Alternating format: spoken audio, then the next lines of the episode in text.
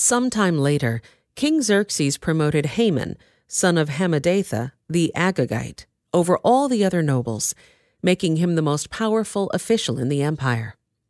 All the king's officials would bow down before Haman to show him respect whenever he passed by, for so the king had commanded. But Mordecai refused to bow down or show him respect.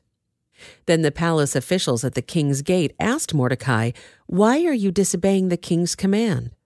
They spoke to him day after day, but still he refused to comply with the order. So they spoke to Haman about this to see if he would tolerate Mordecai's conduct, since Mordecai had told them he was a Jew. When Haman saw that Mordecai would not bow down or show him respect, he was filled with rage. He had learned of Mordecai's nationality, so he decided it was not enough to lay hands on Mordecai alone. Instead, he looked for a way to destroy all the Jews throughout the entire empire of Xerxes. So, in the month of April, during the twelfth year of King Xerxes' reign, lots were cast in Haman's presence. The lots were called Purim to determine the best day and month to take action. And the day selected was March 7th, nearly a year later. Then Haman approached King Xerxes and said, There is a certain race of people scattered through all the provinces of your empire who keep themselves separate from everyone else. Their laws are different from those of any other people, and they refuse to obey the laws of the king. So it is not in the king's interest to let them live. If it please the king, issue a decree that they be destroyed, and I will give 10,000 large sacks of silver to the government administrators to be deposited in the royal treasury. The king agreed, confirming his decision by removing his signet ring from his finger and giving it to Haman, son of Hammedatha, the Agagite, the enemy of the Jews. The king said, The money and the people are both yours to do with as you see fit. So on April 17th, the king's secretaries were summoned, and a decree was written exactly as Haman dictated. It was sent to the king's highest officers, the governors of the respective provinces, and the nobles of each province in their own scripts and languages. The decree was written in the name of King Xerxes and sealed with the king's signet ring. Dispatches were sent by swift messengers into all the provinces of the empire, giving the order that all Jews, young and old, including women and children, must be killed, slaughtered, and annihilated on a single day. This was scheduled to happen on March 7th of the next year. The property of the Jews would be given to those who killed them. A copy of this decree was to be issued as law in every province and proclaimed to all peoples so that they would be ready to do their duty on the appointed day. At the king's command, the decree went out by swift messengers, and it was also proclaimed in the fortress of Susa. Then the king and Haman sat down to drink, but the city of Susa fell into confusion. When Mordecai learned about all that had been done, he tore his clothes, put on burlap and ashes, and went out into the city, crying with a loud and bitter wail. He went as far as the gate of the palace, for no one was allowed to enter the palace gate while wearing clothes of mourning. And as news of the king's decree reached all the provinces, there was great mourning among the Jews. They fasted, wept, and wailed, and many people lay in burlap and ashes. When Queen Esther's maids and eunuchs came and told her about Mordecai, she was deeply distressed. She sent clothing to him to replace the burlap, but he refused it. Then Esther sent for Hathach, one of the king's eunuchs, who had been appointed as her attendant. She ordered him to go to Mordecai and find out what was troubling him and why he was in mourning.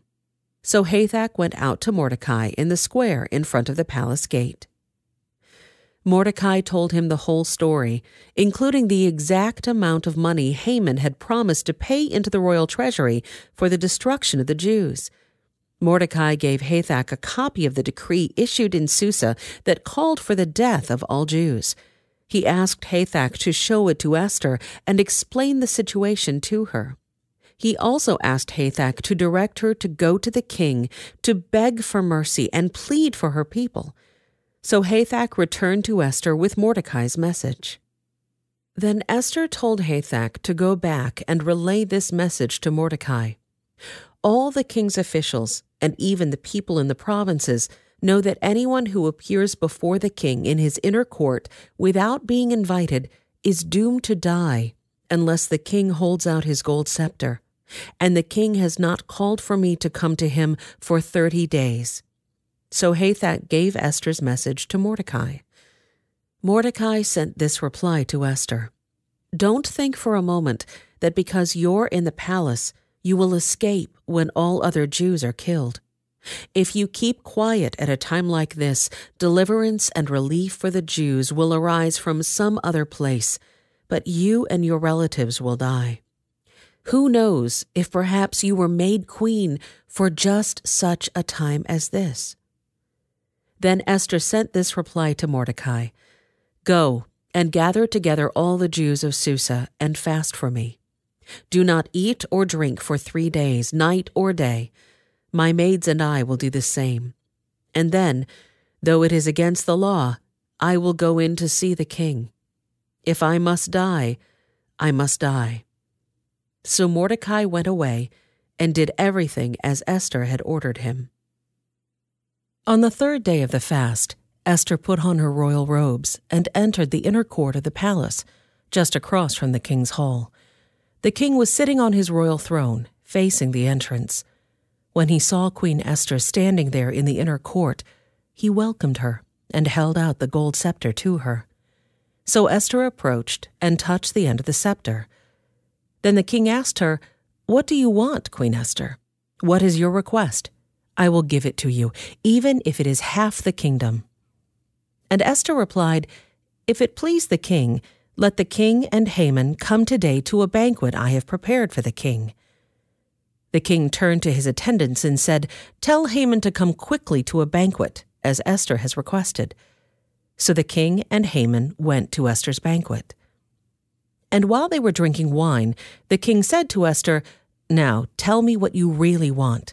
What is your request? I will give it to you, even if it is half the kingdom. Esther replied, this is my request and deepest wish. If I have found favor with the king, and if it pleases the king to grant my request and do what I ask, please come with Haman tomorrow to the banquet I will prepare for you. Then I will explain what this is all about. Haman was a happy man as he left the banquet. But when he saw Mordecai sitting at the palace gate, not standing up or trembling nervously before him, Haman became furious. However, he restrained himself and went on home. Then Haman gathered together his friends and Zeresh his wife, and boasted to them about his great wealth and his many children. He bragged about the honors the king had given him and how he had been promoted over all the other nobles and officials. Then Haman added, And that's not all.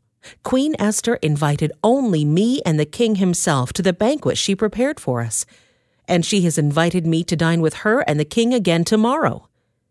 Then he added, But this is all worth nothing, as long as I see Mordecai the Jew just sitting there at the palace gate. So Haman's wife, Zeresh, and all his friends suggested, Set up a sharpened pole that stands 75 feet tall, and in the morning ask the king to impale Mordecai on it. When this is done, you can go on your merry way to the banquet with the king. This pleased Haman, and he ordered the pole set up.